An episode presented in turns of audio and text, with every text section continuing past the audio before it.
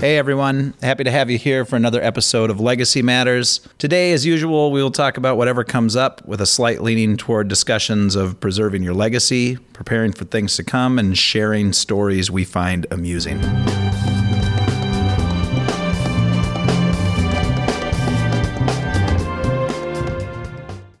I know. All right, all right. Well, I've started recording since Okay. there's no reason not to. Okay. Uh, well, since we're all loosey goosey with that. But uh, thanks for letting us take a little break. I know in, in radio listener world that really wasn't a break, but um, but thanks for if if you fast forwarded through the commercials, I understand. I do that. if you didn't, uh, thanks for listening. and here we are We're back with, with Don Shelby. Yeah. Yep, this has been uh, that was a really fun. Oftentimes, the first half can kind of lag a little bit. I feel like that was not always, but Well, we're with Well, we learned a few things. Oh, that's right. It's, Yes. it's like he's trained in this or He's something. He's done this before. he's, He has a few things to he's say. lives in the shadow of his uh, storytelling older brother. I can only imagine my- what oh. that would what what he must have been like then. If Mm-hmm. because I think you you've got a knack for it, Don. I'm not gonna lie. Mm-hmm. you got a little thing you do where you can tell a good story. So, but we're back. We What are we, back. what are we doing? What do we got? Uh, what's what's well, on the agenda okay. for the So second? uh, during our break, you know, we had a couple. we were discussing. I I don't know where to start exactly. Besides the fact that you know, I I think as we were coming back here, we were talking about you being awarded two Peabody awards, and I kind of, you know, what was that like for you? How did that? How did that feel? I'm going to use a word that is not often associated with me. I was humbled uh, because it wasn't like winning a game in basketball uh, or being crowned a champion or being selected first team all conference or it was uh, your peers looking at your work and saying this is worthy that this is the best in the nation that was done that year. And then when uh, the person presenting me the first one said, the George Foster Peabody Award is the broadcast equivalent of the Pulitzer Prize. Well, I got a little weak kneed at that. And I think I spent uh, my acceptance speech uh, praising all of the people who had made the work possible because if if WCCO hadn't given me the opportunities to take chances and uh, risk lawsuits, um, all the things that don't come naturally to businesses, uh, I would not have had the uh, the chance to even be considered for such work. Because it was really remarkable. The I team only did four stories a year.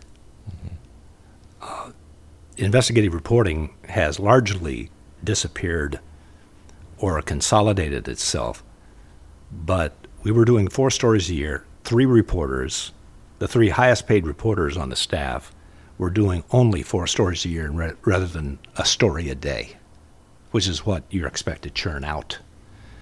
And so it was inconceivable that these high paid reporters were only doing this, this uh, brief number of stories. But that gave us uh, a long time to work on the story, sometimes six months. You wouldn't think that, but uh, we did it like a baseball rotation. Uh, there was a person at bat, there was a person on deck, and there was a person on in the hole we were a team because the person at bat meant they had the story next up on the calendar. And they had uh, all call on all resources. So if they needed something done, the other two reporters would go out and do the, that work for them travel around the country, get documents, shoot interviews, do whatever, uh, all for the person at bat. And uh, then if they didn't have anything to do that day, the person on deck had all call on even the person at bat if they didn't have anything to do that day. So the person on deck could use the resources of the other two people, plus all of the photographers and producers and researchers. And if it ever happened that those two didn't have anything, then the person in the hole who didn't have a story for nine months because they had just finished one, because every time you finish, it's like at bat, Yep. if you strike out or if you hit a home run, you go back into the dugout. You go to the end of the lineup. And so the person who just did a story goes. So to there's the only three in the lineup. That's right. There's Yeah. only three in that lineup. Yeah. So, uh, so I think uh, that was one of the things that I learned in this. I kind of uh, I explained before we came on the air. I'll, I'll explain again.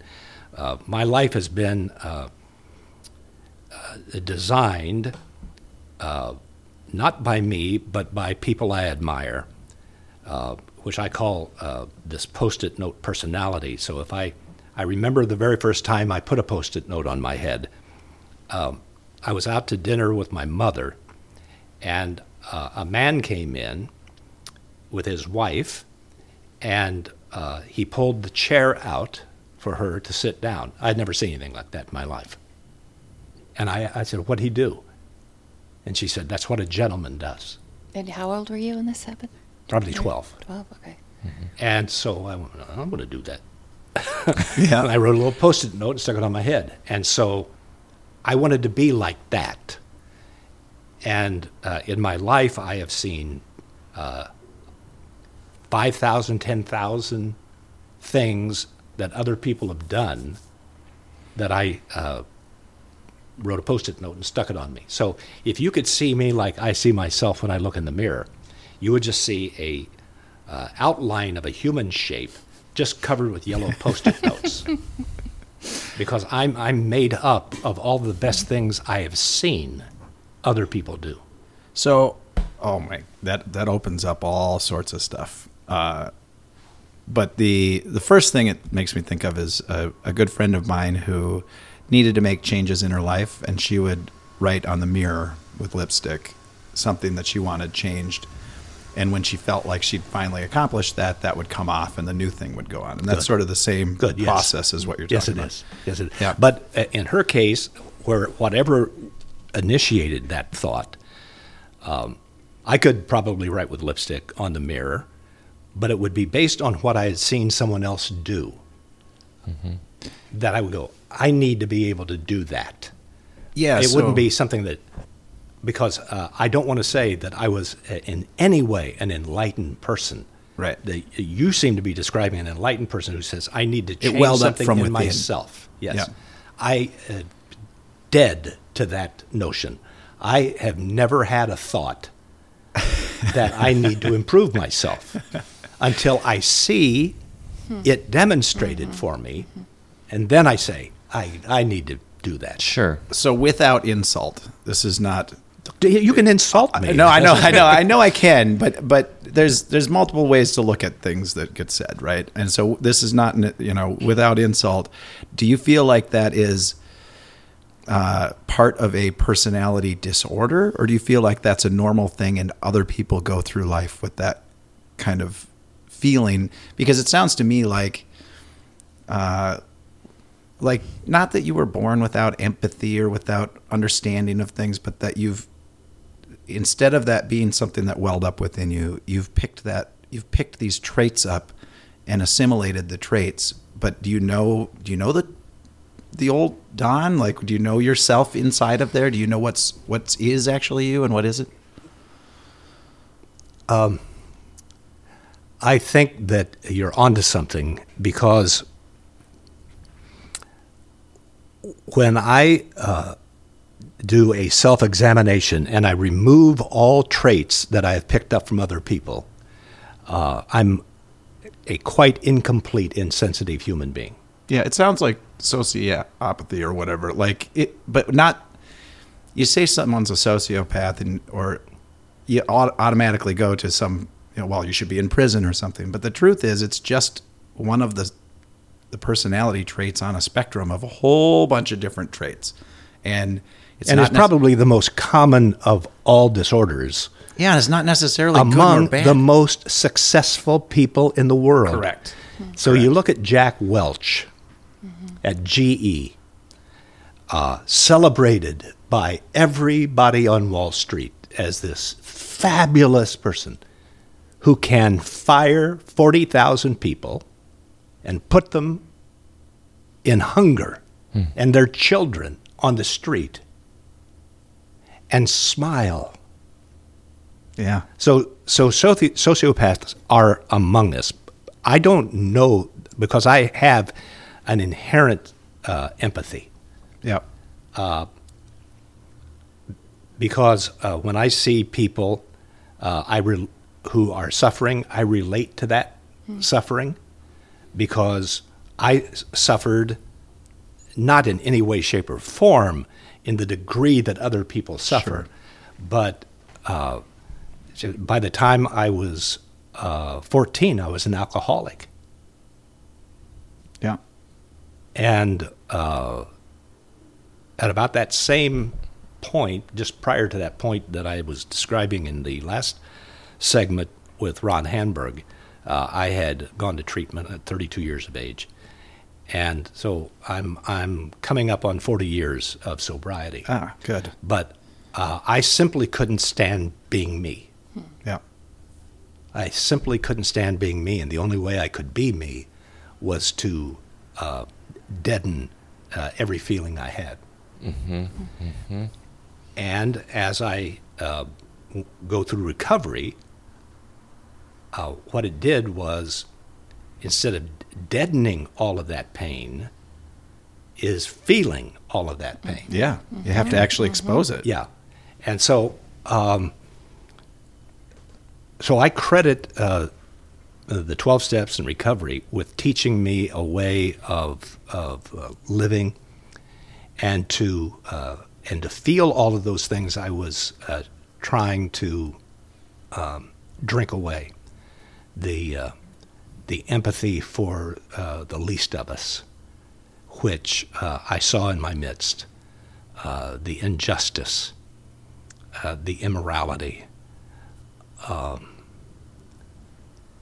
the inexplicable uh, racism, um, the inexplicable conditions that gay people were facing. And uh, and then and, and 68 is an example when i was probably at my lowest ebb uh, i was feeling too much. I was like i was missing a layer of skin. Everything hurt me. And i was powerless to change it.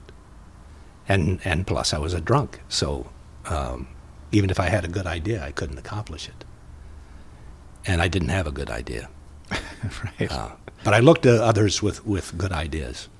Uh, so I was in love with Dr. King. well, and you were already you were already well into putting post-it notes on by that point. Yeah. So you were you were suffering, but you were able to see good traits and and wish I, to assimilate. because them. I didn't have them. Yeah. See, the important thing to know is that everything that I saw wasn't just, oh, I'm going to be a better person. I was a horrible person. right. I'm gonna t- I'm gonna try and be a person. That's right. Just getting to that level was was uh, a major accomplishment. Have your children uh, only mostly known you as a sober adult? Yes. Then, yeah, Yes. That's that's a real treat Yeah. that you gave them that. Well, It it is. That's uh, you. That's something to be proud of. well, I didn't actually give it to them. It was They- it they was just- it taken just from you. happened. No, I, I got drunk on the air uh, one one night, and uh, I was doing the weekend news, Oh, And- man, Don. and uh, and and I mean shit faced, and I, uh, but I, I I have to. There, there's a, a guy uh, somewhere in, out there. I hope he's uh, still alive, and I hope he's listening to this podcast. If he is, please call me, because we got 1,700 phone calls on our call sheet. Uh, telling please get that drunk off the air. what, what year is this? Uh, 1980. Okay. oh shit. Uh, yeah, March 24th, 1980. So, um, so they would get that drunk, get that drunk off the air, and th- and this was in the midst of the Iranian hostage crisis, right? So Ted Koppel made his career by you know day four or 44 or whatever it was of the uh, so Nightline was invented around that. Um, but I was doing whatever. I I had a story to read about this thing, and, and I stumbled through it. And the note on the uh, call sheet, I read every one of them, uh, said, and it wasn't all, it was because it stood out. It wasn't get that drunk off the air. It was, I appreciate Mr. Shelby reading about the Iranian hostage crisis in the Ayatollah's own tongue. and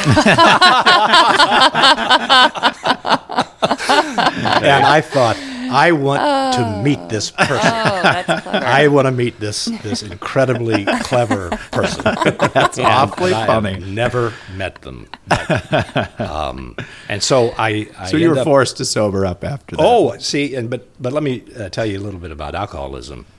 So uh, Monday, I'm called into the boss's office, and and uh, a law had just been passed that said that uh, alcoholism was a disease Oh. by the AMA. Yep. Therefore, it fell under insurance coverage the station carried for you, right? Because if you got drunk on the air three months prior to that, you could just be fired. Yeah, clearly now you have a disease. Yeah.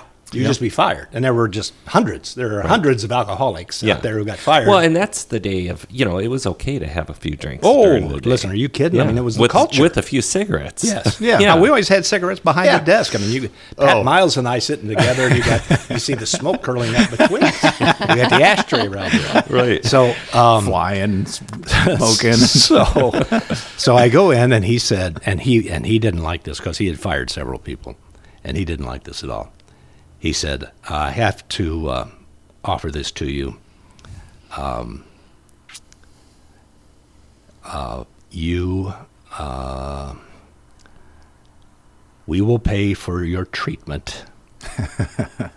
um, and if you successfully complete treatment and aftercare, then I have to hire you back at the same position, at the same salary. Uh, he didn't like what he was saying. no, he was And he was, and he, has, he had a vein in his forehead, and it, just, and it was just Popping. popping. Just And were you young and he old? was he considerably older than He you? wasn't considerably older, but he Okay. was probably But uh, but 20 he was years older. he was not happy that you No. drank on on the air. Oh no, because he, he had preceded all of this conversation by the fact that I had humiliated the station and did, Okay. done irreparable harm to journalism, whatever, uh, and all of which I knew. But he was most unhappy that he had to give you a break. Yes. Yeah. And so uh, he said, but if you refuse, the law states that I can dismiss you for cause, and I will see to it that you never work in this business as long as you live. Now, any alcoholics, recovering or otherwise, in the audience right now, will understand me what I said my response was even though I was facing on this side recovery, hope, a complete family, uh, and a future in the same position I was with the possibility of advancement. And on this side, uh, the dissolution of my family, uh, poverty, never working in the business in which I had built my entire career. Um, and I said, Can I have a couple of days to think about it? I swear to Christ. I could just see the vein just like, oh, oh, he Jesus. couldn't believe it. He couldn't believe it. he said, No, you can't. yeah. Uh, as a matter of fact, you're going to have to tell me right now. Yeah, I Right. did. So I said, okay, well, and and fortunately, one of the elements of I can't go alcoholism is being a people pleaser, and um, and that drives you when you're trying to live up to other people's expectations, and so you're a people pleaser, and uh, you, you be anything anybody wants you to be, and and so my next line was purely uh, alcohol speaking, but it uh, saved my life, and I said. Well, if it's that important to you, Oh, that's a nice way to put it. That is that's I Do you will want to go go to have a drink and Yeah, talk about I it? just I, I thought he's so distressed here. Right. I Like can you're going make to him do this him feel a for him. better. favor. I'll do him a favor by going to treatment. Oh, Jesus. So, Which must, so the must have sickness, just added. Yeah. so the sickness actually made it possible for me to continue on. continue on in my career. and that was the end of it for you. Yeah, Treatment and done. yeah, Yeah, good. yeah, yeah. I'm. let's see, Oh, you got your uh, your token. that, uh, that says 39 years. That's Oh, wow. awesome. Congratulations. Yeah. Congratulations. Yes. Yes. We're that close to my heart. Yeah, I bet you do. Yeah, and and the sober you can look back at the drunk you and say, "Oh my God, you damn near blew that." Yeah. you damn near blew that. Reflection. yeah. Yeah. Holy crap! Because I was very close to thinking, well, you know, I could sell shoes. Yeah. I could. you know, I could do. Well, you could do a whole bunch of things, right? kind of. yeah, But, but, well, that wouldn't have worked out so well for you. no, it wouldn't at No. all. No. I mean, and and it's it's only uh, it's only through sobriety that you can that we can actually sit and laugh about this. If people are out there suffering through you know through alcoholism, it, it is a disease and it is terrible. And it's I've got many friends from my years at Figlio that are dead because of their alcoholism and. Uh, lots of other lives ruined, so we're not trying to make light of it. But fortunately, in your case, uh, and I hope you can be a little bit of a well, I, you know, whether you can inspire someone or not. Oh, oh, It's oh, so hard. Oh, listen. No, let me give you that story. oh man, the inspiration Yeah. story that I am. yeah, So they have a thing every uh, year in the Twin Cities called the Roundup, where 50,000 alcoholics assemble at the Coliseum or someplace. And it's a three day big event, and a lot of great speakers come in and a lot of workshops. And I was asked to speak at one of these. And I this was uh, over at the um, auditorium in Minneapolis, and I parked at the Hilton, and I took the escalator up to the second floor to walk uh, through the Skyway. And at the bottom of the escalator, I was about midway up, and at the bottom of the escalator was like a 20 year old.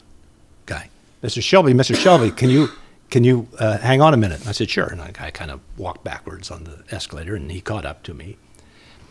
And he said, May I talk to you? And I said, Yes. And he said, Are you going to the roundup? And I said, Yeah, I'm speaking. And he said, Great, I'm, I can't wait. Uh, I'll be there in the audience. And uh, he said, I have uh, three months today.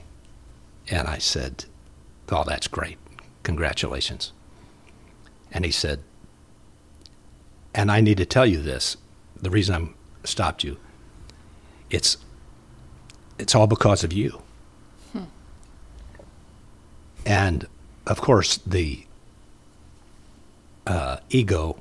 Uh, that, that's the last thing you want to tell an alcoholic. Uh, something like that that gives them false pride. But he quickly followed it up by saying, "Yeah, I, I uh, been following your story, and uh, I was having uh, difficulty with my own life and drinking, and uh, and I watched you on television, and I thought to myself, if an asshole like that can do it, I can do it.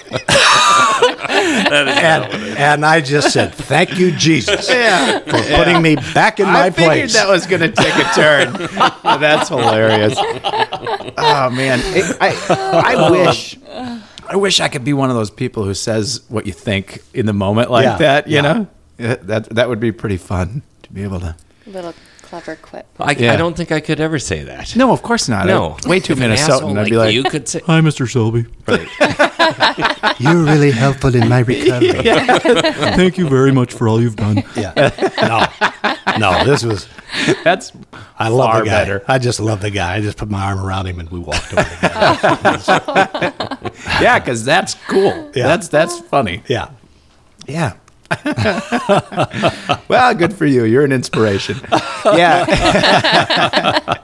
and I kind of, even as I said it, sort of hesitate because I can think back on. I had a, I had a good friend who was a bartender. I think he's still alive, thankfully. But I had a good friend who was a bartender with me at Figlio, and he was amongst us one of the hardest drinkers, and you just knew. And fast forward, you know, five, six, seven years.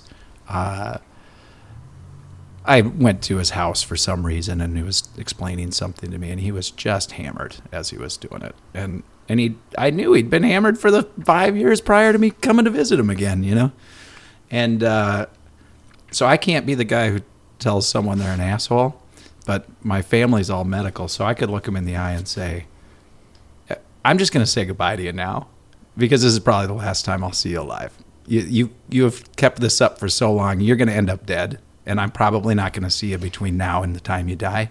And he was like, What? Holy shit. Yeah. like, did you just say that to me? And I'm like, Look, man, I'm not even doing it to be an asshole. I just know it's true. Yeah. You, you have done this for too long and you are not going to survive this because you will not stop doing it and you know you should. Yeah, you did him a favor. Maybe. You know, you never know because because I too many too many people in the throes of what is a disease, alcohol and drugs, they they can't stop no matter what you do. No, and they and and, and the denial element um, is uh, is probably something that was at work. I don't know how he turned out. I, I wish him the absolute best, but I can see uh, him uh, saying, "Honey, you're crazy." Oh yeah. Yeah, Yeah, you think this is going to kill me? I'm above that. yeah. I'm fine. No, I'm in control. Yeah. Yeah, I can control it. Yeah.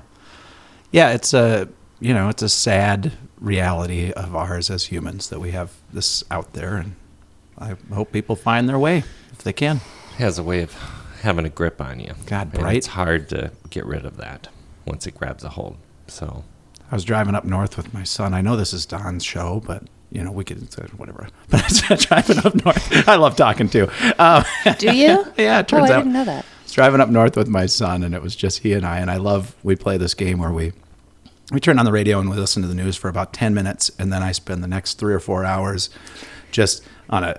I mean, we go we travel everywhere, but we'll we'll start talking about this. It starts with the news story. I say, "What do you think about this thing?" And then we start talking, and four hours later, I'm done with the, you know, trip to the moon and the Constitution and everything else but we I turned on the radio just just to get that started, and he looks forward to it. But just to get it started, and it was 30 seconds of the most horrific shit you could imagine. It was about child molestation and rape. It was about you know war and and big problems all over the world. Just these terrible things in 30 seconds. And I looked over at him and I, I shut it off, you know, and I, I looked at him and I said, Well, that was kind of dark, huh? And he said, Oh, Dad, the news is always rainbow and sunshine. Rainbows and sunshine. like, at 12 years old, he's very aware that it's often shitty.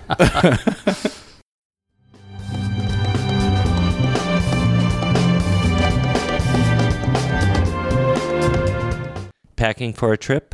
Let Pack Simply give you a little help by delivering travel safe products directly to your door in an airport security safe pouch. Unbelievably easy and surprisingly simple.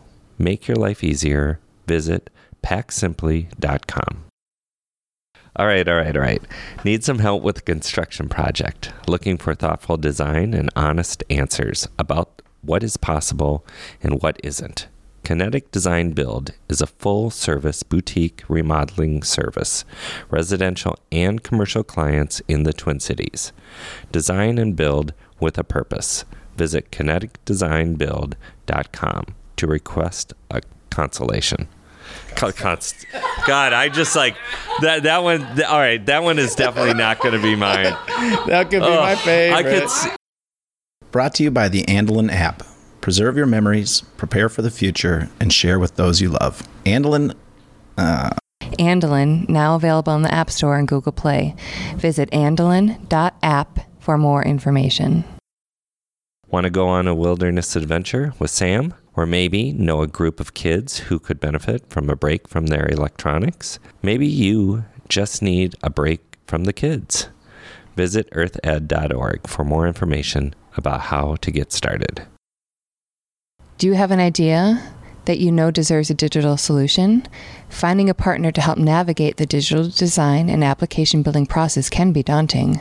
Mobile Composer, in partnership with Kinetic Legacy, offers forward thinking design built on a stable and adaptable compliance platform. Visit mcomposer.com or kineticlegacy.us to get started building the solutions of tomorrow. Enterprise or consumer together, Mobile Composer and Kinetic Legacy offer solutions that work in a language you can understand. Interested in art? James Holmberg is both an artist and an art consultant. Let James guide you to an original work that will come alive in your home. Visit jamesholmberg.com to find out more.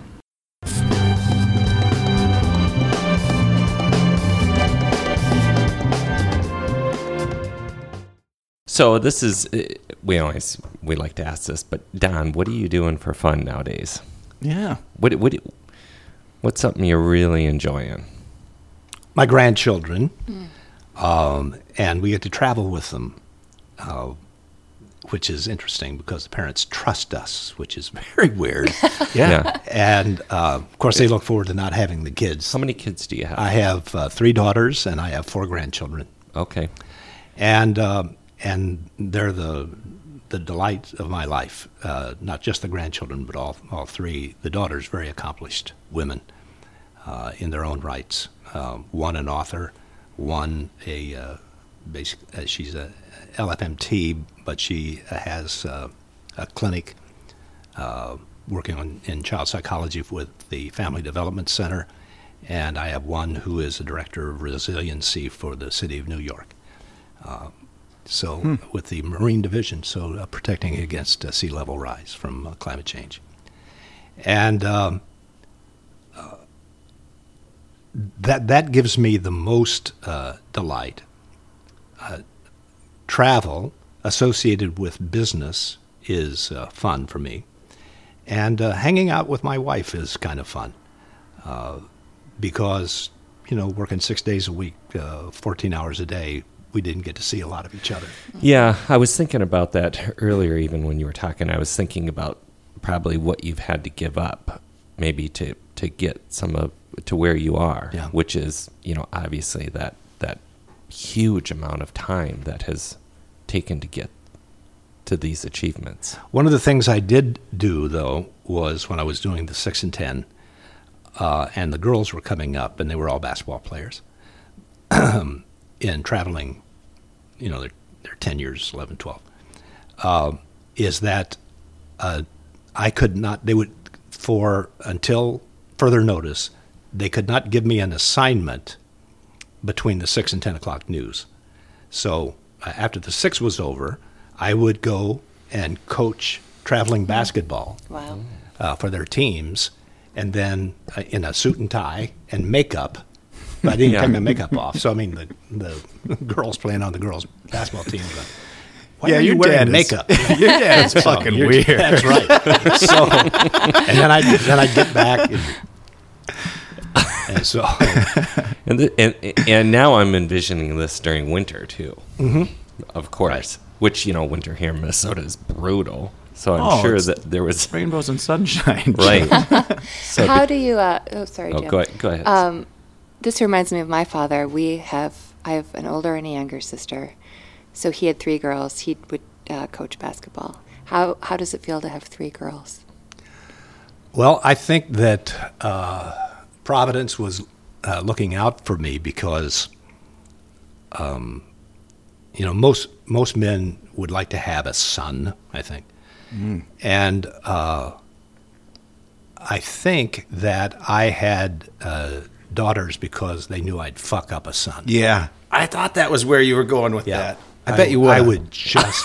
Yeah. I, bet, I, bet, I bet you would have had so much weird pressure on that son in some way Yeah. that you would have you would have fucked it up. Yeah. Yeah. And there was, uh, so what happened was because these were uh, strange people, uh, women uh, that came into my life, they were schooling me as much as I was schooling them. Um, and I listened to them a lot. And uh, I became a feminist. They made me a feminist. Yeah. And now, they, they- nothing they did made me a feminist. But I became so sensitive to stuff that I had never paid attention to. You're Right. the only man in the house. Yeah. But I, I was thinking, why, why aren't they paid as much as men doing the same job? Right. That's bullshit. and uh, and it remains bullshit to me today. Yeah, yeah, and I will, I will I will tell a legislator Yeah. that if they vote uh, to not uh, equality of pay, I will uh, call bullshit on them. That's just wrong. So I saw it everywhere, and so I just became a feminist, and and uh, so you know maybe I didn't like abortion. Uh, maybe that was uh, no, no. That's your right. It's your body. Yeah. Yeah. Boom. yeah, these are the things that that uh, they can open your. I have two boys and a and a girl, and uh, I, you know, I I couldn't even tell you the names of the boys. Like I, I forget who they are, and they know it because we're all just enamored with the three year old girl. So they're they're the boys are ten and twelve. Andolin is is three, and everyone in the family is just so thrilled to be around this little ball of energy that is so vastly different from the boys. And I do I adore my boys as well, but uh, but yeah, they always get the short end of the stick because dad's in love with baby. well, when baby shows up, it is she's kind of a crowd pleaser, you know. Yeah. I bet. So I bet. Yeah. So I, I understand that, that you would like spending time with your wife, and I understand that you would say that your granddaughters and or your grandchildren are the light. But I really was anyone else expecting him to say being on podcasts is kind of like what he does for fun these days. I thought it was fun. How did you and your wife meet? When did you meet your wife? At Bolling Air Force Base, uh, she was a civilian uh, staff secretary in the office of the newspaper, Yeah. and uh, Were and you we- smitten right away? Yes. Oh. Yeah. I love that kind of stuff. Yeah. And so we uh, we fell in love, and 44 years later, we're still in love, and That's great. fun. but she is uh, she is not taking my retirement very well. Uh, because too much time with uh, she is so typical. It's axiomatic that uh, she has to remind me. I've been loading a dishwasher for Oh God. 30 years. I don't need you to tell me how to load a dishwasher. Okay? It's like the number one thing that pe- Yeah. that couples fight about. That's over. right. It is. That's It's- right. So, um, so she will say, "Don't you have something to do?" Yeah. Yeah. Right. Do yourself a favor. Don't put any dishes in the dishwasher. Just you're gonna screw it up anyway.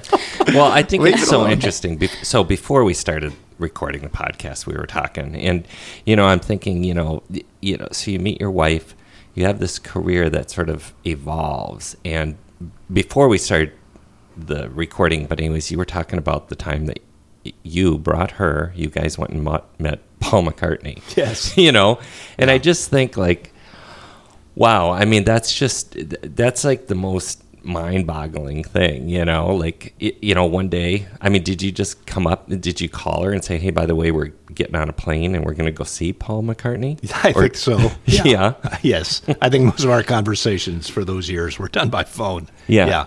and did she usually come with you on on certain things like oh, that see, I'm glad you asked that. Um, have you ever seen a picture of my wife? i don't know i don't I don't maybe think not so. No one has. Oh yeah. Okay. No one has. okay That's because she doesn't want anyone to know that she is married to me. Yeah. real It's okay absolutely true. Really? Yeah. okay and, and all for the right reasons. It's not because she's embarrassed by me or she doesn't want to be seen with me, but all the events that I speak at, or all the events that I attend, the galas, the fundraisers, the uh, whatever I'm I'm doing, she never goes. And and now people know not even to do a plus one. They just you know invite me because they know she's not coming. She will never be seen with me in public because uh, it, in the early years, she was with me a lot. And she noticed that people treated her differently because she was my wife. And so she uh, is just a, a so such a natural woman that uh, she uses her maiden name when she volunteers or uh, goes to work. You know, she'll there's no Don Shelby in the picture because she wants uh, the authentic treatment based on who she is, not on who she's married to. Right. So that's why, and she's never, uh, you know. In fact, when I retired, uh, they said, "Man, we'll go out and film Barbara, you know, with you know some pithy statement about uh, the career and whatever." And uh, she said no, but she wrote a letter, and and the letter was read, and it was unbelievable. She said I things am- I didn't know. I'm very impressed by this. Yeah. Because Yeah. today's, you know, social media, people are always wanting to get out there and get, Yeah. you know, grasp at any fame. But she has such that seems like this inner strength that Yeah. she said, I we don't should have her on incognito. We don't even have to explain who she is. We can give her. not once mention you. Not once once mention that part of her life in any way. She doesn't But she could just Barbara. talk about meeting Paul McCartney. and- Yeah, totally. yeah. yeah. and I So, kind of love that would- that she- story was was exclusive for us off air. I really that was a it was a fantastic story, and uh, you don't get to hear it. Sorry. but she accompanied you on other uh, things, probably, right? Like that, but just was The only reason she agreed to that was because it was Paul, Paul McCartney. Paul McCartney. okay. Gotcha. Gotcha. And and it was also in Florida Mm-hmm.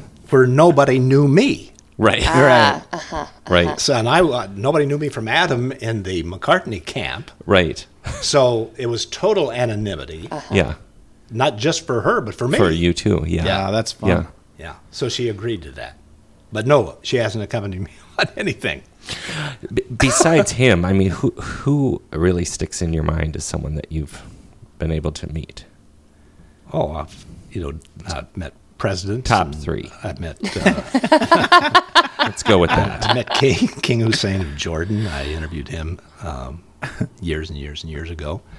Uh, Clinton, uh, Obama.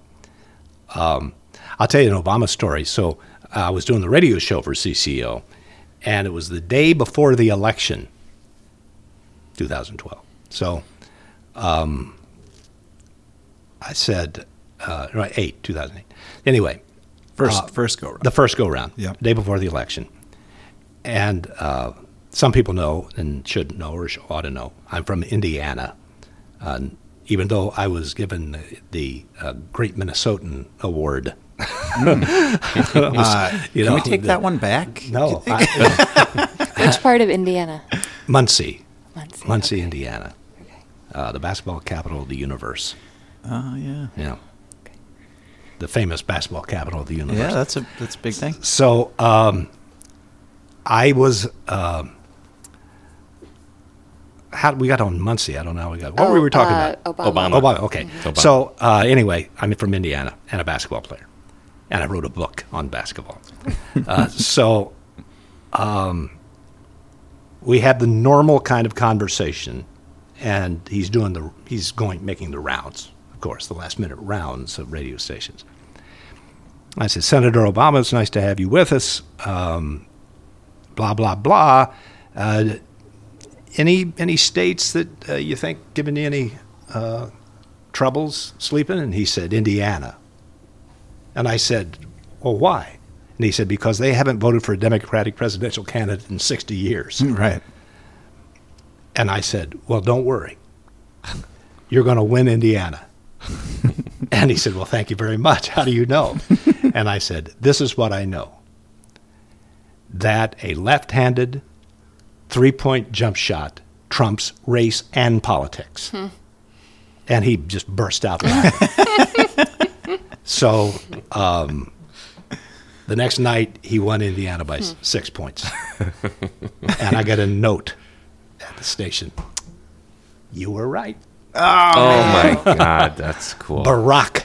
That is Oh, I love awesome. notes. That is awesome. I know. Good notes, notes. I like that's just a, a like a dying or lost art almost. should, It's got to uh, be brought back. yeah. Like letterhead. That really nice stationery. Yeah, Mm-hmm. notes. Yeah. All right, I I have a question. Sure. And it goes back to something we were talking about a long time back on the show. But uh, and again, I'm just curious how this works out. But we had uh, Jill Yo from the MIA in, and Minneapolis Institute of Arts. Yep, and she had uh, curated this Native American collection of art. It was it's gorgeous, and now it's traveling around the country. But you mentioned that you have artifacts from India in your home, and I know when I or not India, but uh, Egyptian. Egyptian artifacts, Right, and a lot of uh, Native American stuff too. yeah, Yeah. and and it's something that like you can't have your eyes open to something until they're opened. I, I would have never thought a thing about this when I was younger, but after talking to Jill, uh, I, it dawned on me that sometimes it's appropriate to give these artifacts back to the peoples from which they came, and I wonder if you think about that at all in your in your home. I mean, I know living around it and seeing these things, it's so fascinating, and it opens up. I mean, I think they're empathy building in a lot of ways because you you have these artifacts from a time and, and a place that aren't your own, and you live with them. And we care a lot about the story behind objects. But then going through that muse- that museum exhibit, Yeah. it sort of there's a part of it where oh, actually, I think we should give them back to the people they came from. Do, do you think about that ever? Yeah, repatriation. Yeah. Um, so I have two stories. One, um, one of the things that came down to me uh, when my father passed away was a human skull. Um, and Well, that's heavy. it had been dug out of a mound somewhere in the Midwest. Uh, that's all. All it said because he didn't dig it out. He Yeah. bought it from another collector, but it came from an Indian mound. Yep. Uh, so I uh, saw this and said, uh, "I no, this I can't have this." Yeah. Thanks, but no thanks. Yeah, this has to go back in the grave. And so uh, I called uh, Ball State University in Indiana and uh, said, I want to repatriate this. And so I put it in a box and sent it down, and they couldn't identify uh, where it had come from because somebody may have labeled it uh, that it came from uh, Indiana or Illinois, but it might have come from Missouri or it might have come from Texas, just the way collectors were. Yeah, and, and And what's just the, like garage sales or, or estate sales, you know, they would go uh, one of a kind, you know. yeah? What's the bullshit, incentive to know. be truthful in this yeah, case? there's no no truth. If they thought somebody wants to collect Indiana stuff, they'd go, "This is authentic from Indiana." Yeah. Sure. Uh, so there was no way they could do it. Um, uh, but I uh, told them, so they uh, found uh, uh, a shaman there who would repatriate it um, as an unknown, basically. But it would be uh, so. Anyway, I did that. Second thing, uh, I covered the war in Iraq, and I uh, was uh, embedded with the um, Red Bulls Infantry Division, uh, and I ended up going to Al Nasiriyah, which was a, a kind of an outpost where a lot of Iranian uh, rockets were being lobbed and and uh, killing people. But also there is the ziggurat that is next to the home of Abraham. Yes, that Abraham. Mm-hmm. And his house is still there because it's just in the desert. Mm-hmm. It's just in the desert. So this this mud brick is just there, his house. Mm-hmm. And so we were going through, and I was going through with the museum official. Remember, the museum was looted after Baghdad fell. So uh, I was looking at uh, some tablature that was stuck into the mortar, and I recognized this writing as cuneiform and Sumerian cuneiform because my father passed down to me four of these clay tablets that were cuneiformed uh, that came from Samaria, which was where Abraham and Al Nasiriyah, where the ziggurat is.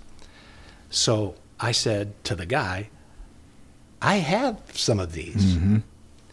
And knowing that the museum had been looted of all of its precious stuff, uh, I said, I I want you to have them to put in the museum. Um, and so I put them in a, a, a box, and then I get a call from our State Department uh, this gesture that you propose, uh, the embassy of Iraq wants to feat you on this date. In this, can you be in Washington?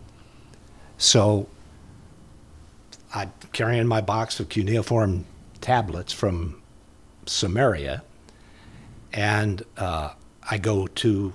It wasn't. It didn't have the uh, establishment of a, a, the embassy, but it was the headquarters of, of the Iraqi government.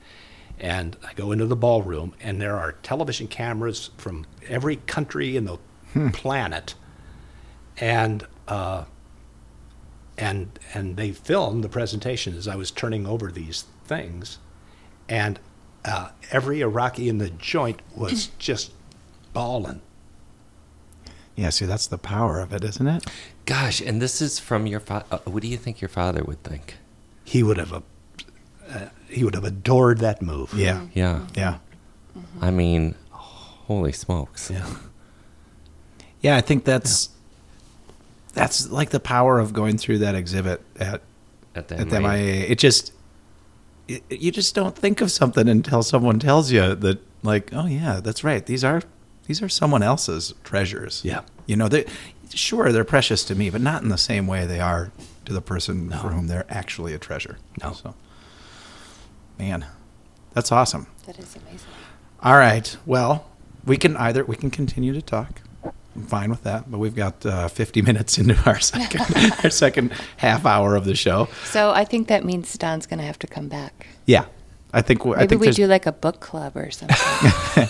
well, we'll we'll invite you to. Uh, we've got a couple of events coming up where we're going to have kind of invite to special things, the company I founded and stuff. Like Yep. we, it'd be fun to have you as a panelist and That's the name of it. Company, I Company found. The I company I founded. founded. Yes, In capital the letters. I and like we and we can't take credit for it. It's, uh, It is not. another very clever person. I thought I thought it was really funny. it is. He even bought the domain, I think, back in the day and has been saving it up until the right opportunity. Yeah. I'm going to have. I'm. I'm trying to save. Don't please don't. If you're listening to this, uh, scoot in and and take this name. But I was thinking about opening a consultancy, an LLC, Yeah. uh, just called the Last Angry Man. My dad's going to steal that. Shit. I know enough old men. Like, you I gotta was meet my just gonna dad. say, that's, Hot yeah, spot, that's a, spot. that's very good. That that's is very good. uh, perfect. Oh, that's funny. I would go into news departments who were um, having ratings problems, and I would say, "Try news." Try doing the news instead of trying to be popular. Yeah. Right. Just do the news and say it with oh. like gritting my teeth and Yeah, like an angry just old the man. angry man. the last angry man is here. Oh my gosh. just that's walk in. Just fantastic. walk into like white supremacist organizations. Yeah. Who are looking for a better profile consultant they hire me. Stop the fucking shit now. yeah. Stop being an asshole. Yeah. That would help. Yeah. you want to you want to be more popular? I have a shirt that says the shit has got to cease. you know what? And I and I said this to my my father, who can you know clearly can take a joke. Um, as as your generation exits, why don't you fix some of this shit? Yeah. you know. Yeah. go ahead. I'm just- trying. No one's. You got nothing to lose anymore. I'm trying. Like, I'm trying. I'm let's just do it. I'm, I'm, uh, that's why I'm spending all my time on, on climate change. I'm I'm in like five organizations. I traveled to Oslo for the Nobel Peace Prize conference on solutions to climate change. I'm headed at the end of the month to New York with Bloomberg and uh, and the UN uh, for the climate summit. Uh, just doing whatever I can. I may be again a little naive about this, but having grown up in the country, um, I think the solution to not the solution to climate change in general, that's a whole different thing. But the solution to to keeping it from being a denier or completely agreeer, you know like it, to dividing ground. people into these two camps. I'm interested in hearing this. I just think it's. I think that there is a. It's the same with politics. There's semantics problems. Like you just, or maybe not semantics. Maybe just the use of words. Period. Is that semantics? But you, like, present this in a in a non-combative format in Practical. in language that can be understood. Because I don't think that actually the divide exists to the extent we think it exists. Used to, 80% now uh, accept. but if you had 100% acceptance that the science was right, that the climate is changing, there would still be a 50 50 split on the causes, uh, whether it's human caused or it's a natural cycle. causes and and solutions um and i think you know it's sort of like uh maybe mediation 101 or something that i you know there's just i find my father is an angry man as well an angry old man. And uh but he's a very thoughtful guy and he knows his shit. So he will sort of talk to someone who doesn't necessarily agree. And he it feels like you're being berated perhaps when uh, I tend to take this much more soft tact of kind of like, well, you know, I, I hear you. You you could be right that the planet's only eight thousand years old and God buried dinosaurs, but I'm not entirely sure that's true. And here's here's kind of why I think that might not be true Or you and point stuff them like in the that. right you know? direction with, uh, you know, you're talking about your daughter coming about Saddam Hussein, right? And saying, actually, here's some information. Why don't you read it and come back Yeah. to me? That's another powerful thing too. That is put the put the them. power to learn about these Mm-hmm. things in the hands. I just I think we need to. There needs to be. It's not climate for dummies or any of that, but there just needs to be more thought put into. I think about this actually from gun control standpoint because that's one thing I'm really. I just feel like we have not engaged the the hunters of America to just be reasonable about this and say we're a group of in the middle. We're not extreme on the one end with the guns, but we're certainly not giving them up because we hunt. Why can't we coalesce as a large, the, probably the largest group of gun owners, and just say no? we- You know what? I don't actually need semi-automatic weapons. So the alternative to the NRA. yeah. Yeah. Yeah. Just we don't we don't need these types of guns to be able to accomplish what we need to accomplish when we go hunting and we should be ethical and thoughtful about these things and sort of coalesce a group around a different set of words, really. So Don, when when you're going to some of these conferences, are you will you be speaking? At some of them. Okay. Yeah. Okay. yeah. But I go to uh, learn uh, what is. I, I want to give you an example of uh, something that people don't uh, think about. Uh, when I was in Oslo, I learned uh, uh, something that allowed me to breathe for the first time in a long time uh, since I first became aware of the threat to the planet. And in one of these meetings that I attended, uh, the OECD, the head of OECD, uh, the head of the IMF, the head of the World Bank, uh, the heads of the uh, top mutual fund uh, operations, the head of the largest pension funds were in the room. Like, like $39.7 trillion was represented in that room. And they basically said, I'm going to paraphrase, don't worry about it. Don't worry about it. Don't worry about the science. Don't worry about the deniers. Don't worry about it. Because our risk management analysis of the fossil fuel industry is telling us that the stranded asset nature of these institutions and these businesses are a bad investment. Hmm. So We're if they want to build another pipeline, they have to go to somebody else to get the money because we're not going to give it to them hmm. Yeah. Mm-hmm. and they're going to they're going to dry up on the vine. Hmm. And so it's going to be business I think that's true. Yep. that makes the Money decision talks. because their only obligation is to their investors. Yeah. That is under the law. Their only obligation is to their investors. And if they invest in something that falls flat, mm-hmm. Mm-hmm. where they knew it was going to fall flat, they can go to jail. Yep. Mm. So they're saying, no, we're not going to put our money in something that is not going to be mm-hmm. part of the future growth. So the market is going to take the The lead. market is going Money. to solve Money, the yeah. problem. It's It's it's you believe that? interesting. Well, it's it's got to be a part of it. Government's got to be a part of things when it comes to regulation, and and sort of steering the ship a certain direction. Business has to do business, and and so, I mean, it's the same reason electric cars are going to come. You know, it's the same reason why solar panels are going to come. We're gonna we're gonna solve some of these problems sh- through sheer business necessity. I, I had a speech to a business group which was populated by probably 90% uh, politically conservative people.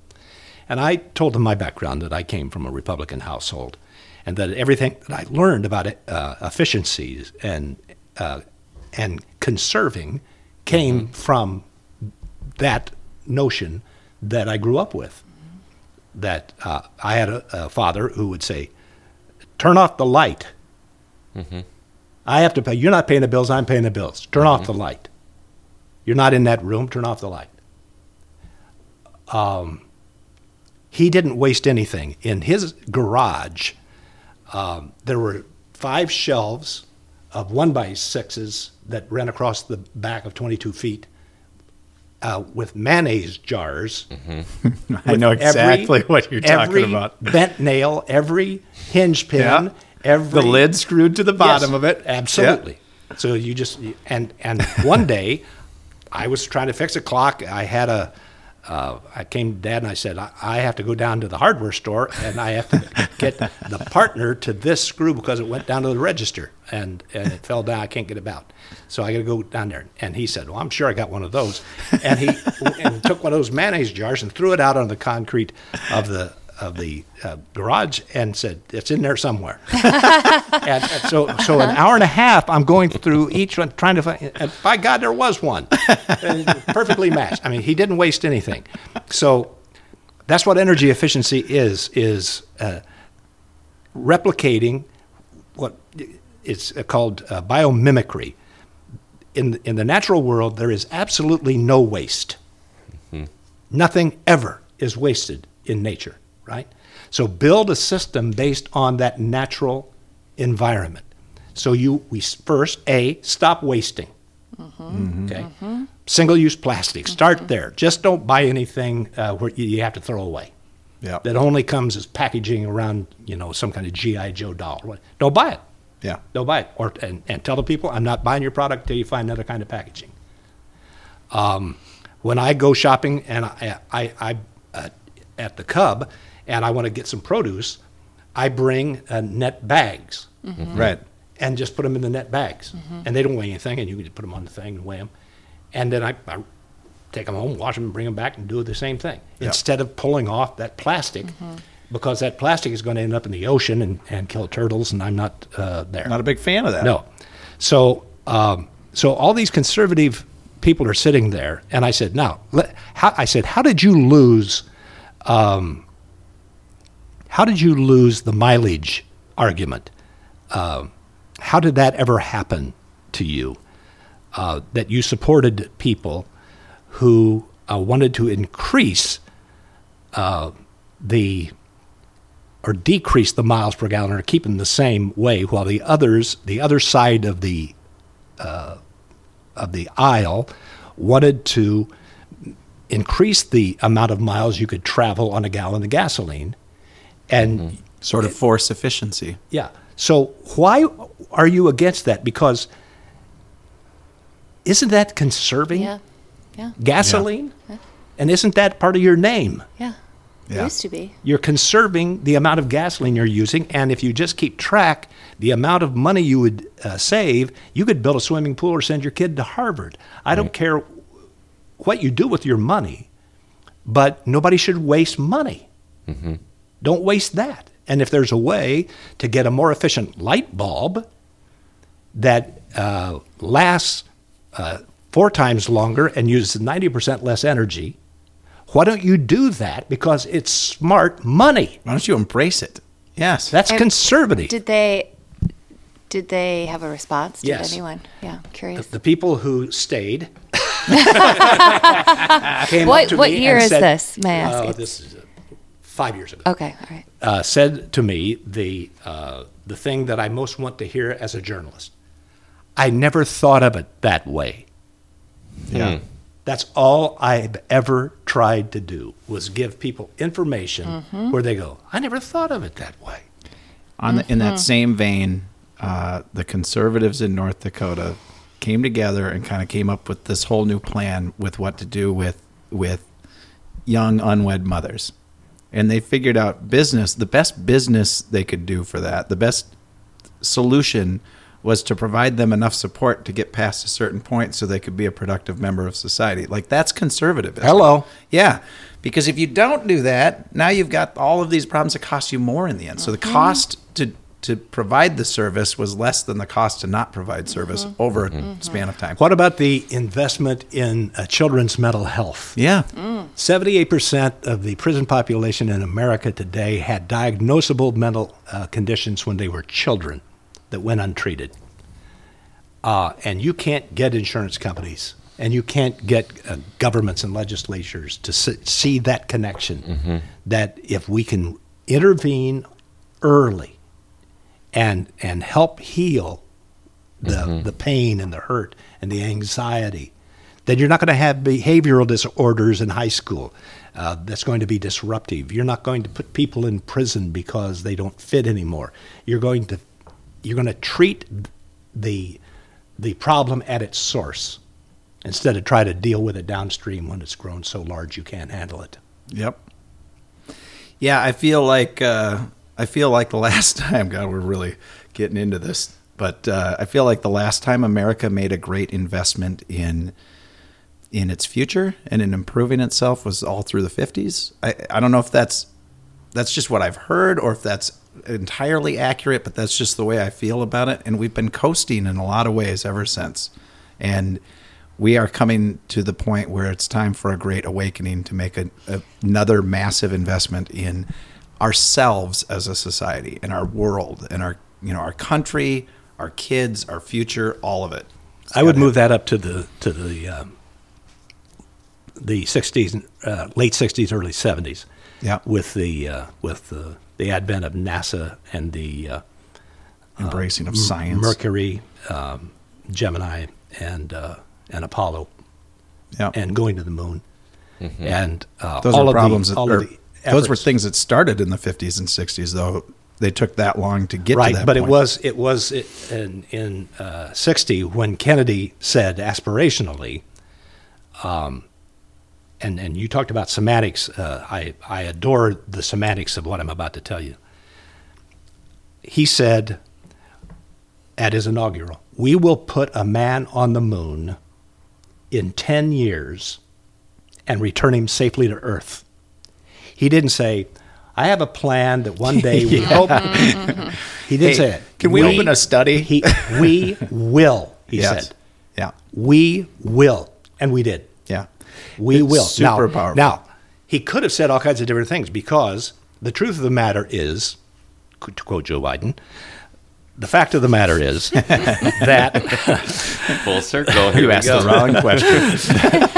This happened before the podcast. so the uh, Soviet Union already had Sputnik in the air. They'd already put a dog in space in orbit. We were desperately behind. We were getting our ass kicked by the Soviet Ah, Union no one, in no one can stand that. So he could have said, "We have to put a man on the moon, Ah, right. or we're going to get our ass kicked in space by the Soviet Union." He could have said that, but it wasn't that. He didn't even bother talking about that. He just said, "We will. This is what we're going to do." Yep. And then the government set about doing it and did it, and did it in in nine years, not ten. Yeah, I've tried to adopt that more and more in my in the writing that I do and just in the way in in speaking where I instead of saying because I'm ultra Minnesotan. Well, I wish I could, or you know, I think like, I might "I do will." that. I'd say I will do this, Uh-huh. and I, and I have to I have to imprint it in my brain when I say it. Like you're saying this for a reason, Sam. You're going to do this. It's Right. going to happen. So, ah, well, this has been Wow. We learned a few things massively today. fun. Yeah. So we always give our guests uh, an Tea? opportunity. Yeah, Oh, tea. tea. Yeah, some tea. Yes. Uh, and a hard time. But but we uh, we give them an opportunity to plug anything if they want to at the end. Uh, I don't know if you're in that position right now to you know if there's anything you want to get out there that um, you know book you've released or whatever you've got. I don't know. Nah. Yeah. Good. I kind of felt like that. No, it's good. It's good. This was too good of a conversation, um, and I don't think we need it. So We don't. I think that's fantastic, and uh, I think we have a lot more to talk about at some point. in Don, good so I'll luck. get you in Good again. luck with the conferences that you're Thank you. going to be attending. Thank you very much. Yeah. Yeah. Keep up the good work. Thank you. We'll do, Thank you you for your contribution Yes. Yeah. to all of us. Thank you. Yeah. Thanks for coming in. My pleasure. All right. Thank My you very much. Bye. Thanks.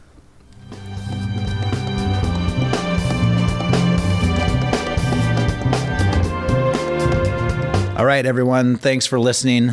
We love comments and feedback, so go ahead and let us have it.